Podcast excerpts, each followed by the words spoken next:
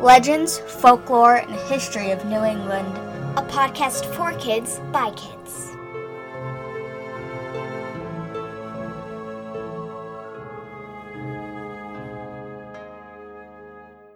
Hello and welcome to our Halloween episode of Legends, Folklore, and History of New England. I'm Bridger.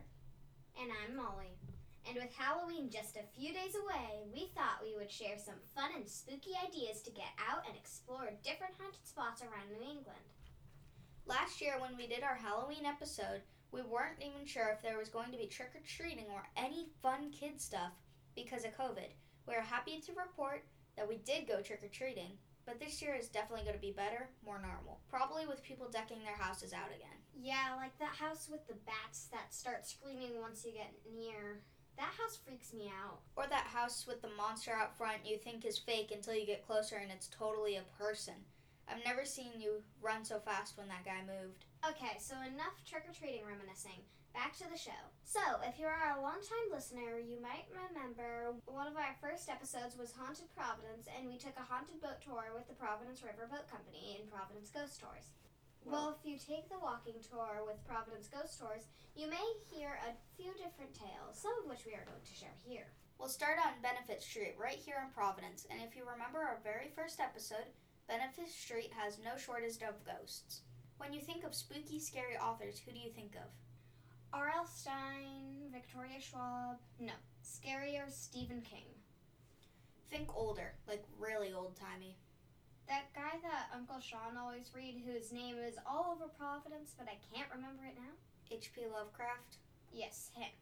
No. I'll give you a hint. Quote the Raven Nevermore. Oh, I know this. Oh, oh gosh, what's his name? He's at the Athenaeum. Poe. Finally, Edgar Allan Poe. Wow, that took longer than I thought it would. We talked about Poe in our very first episode. We did. And just for you listeners who haven't heard the first episode yet, Poe has been seen around one of his favorite spot Providence spots, the Athenaeum.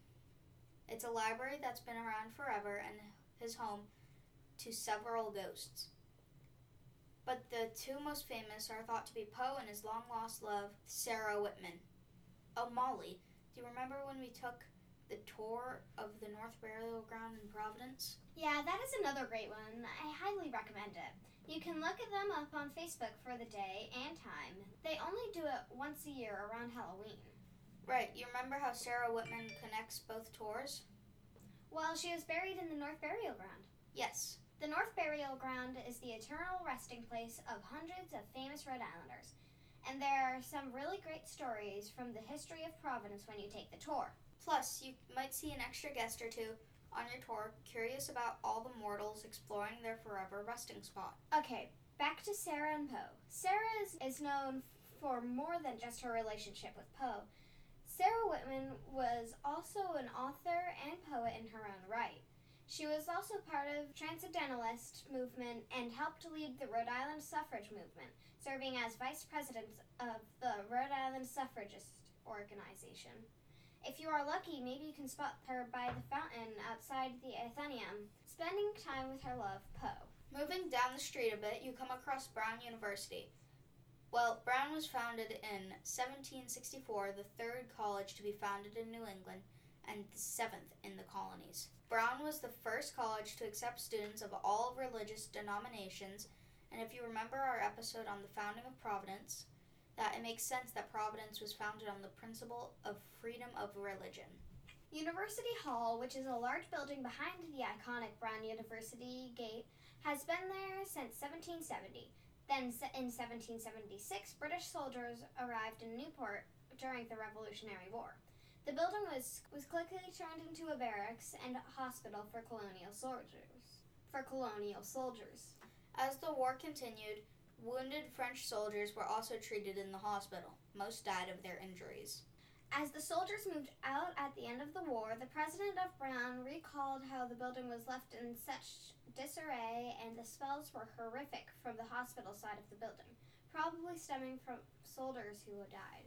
Nowadays, it doesn't smell and the building has been updated, but reports of colonial dressed soldiers wandering in the halls still exist today. Well, let's pop up the coast a bit and head into Maine, where we have a more rural hike for you.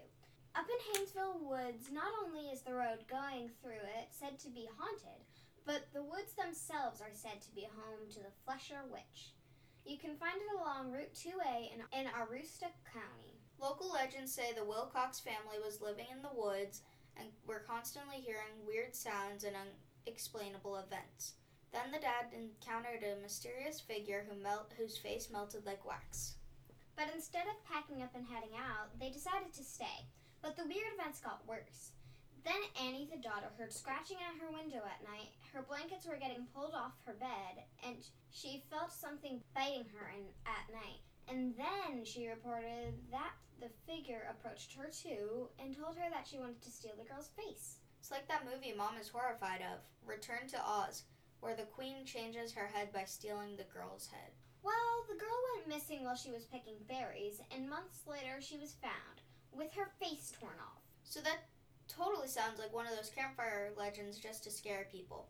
Or the kind adults tell kids so they don't go running amuck in the woods. But I don't know about you. I'm all set. No need to tempt the witch with my face. Well, even the road 2A going through the woods is spooky enough. It's also known as the most dangerous road in America, particularly in wintertime, so be careful. Hundreds of car accidents over the years have led to multiple ghost sightings on the road. One report is of a woman running up the road screaming for help and begging people to stop, saying her husband is trapped in the car. But when people stop or try to get close to her, she vanishes. Another report is of a little girl standing on the side of the road. Legend has it she was killed in a car crash with a semi truck years ago.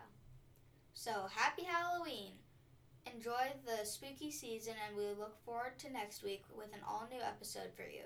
If you have a story you want to share or just want to say hi, you can send us an email at contact at lfhne.com or DM us on Facebook or Instagram. And you can find links to all our stories at www.lfhne.com. And if you love what you hear, we, we would love a five star review. Please like, rate, and follow us where you listen to podcasts. Until next week, remember history is fun and sometimes a little spooky. Athenaeum? Athenium. Athenium? Outside the Athenaeum.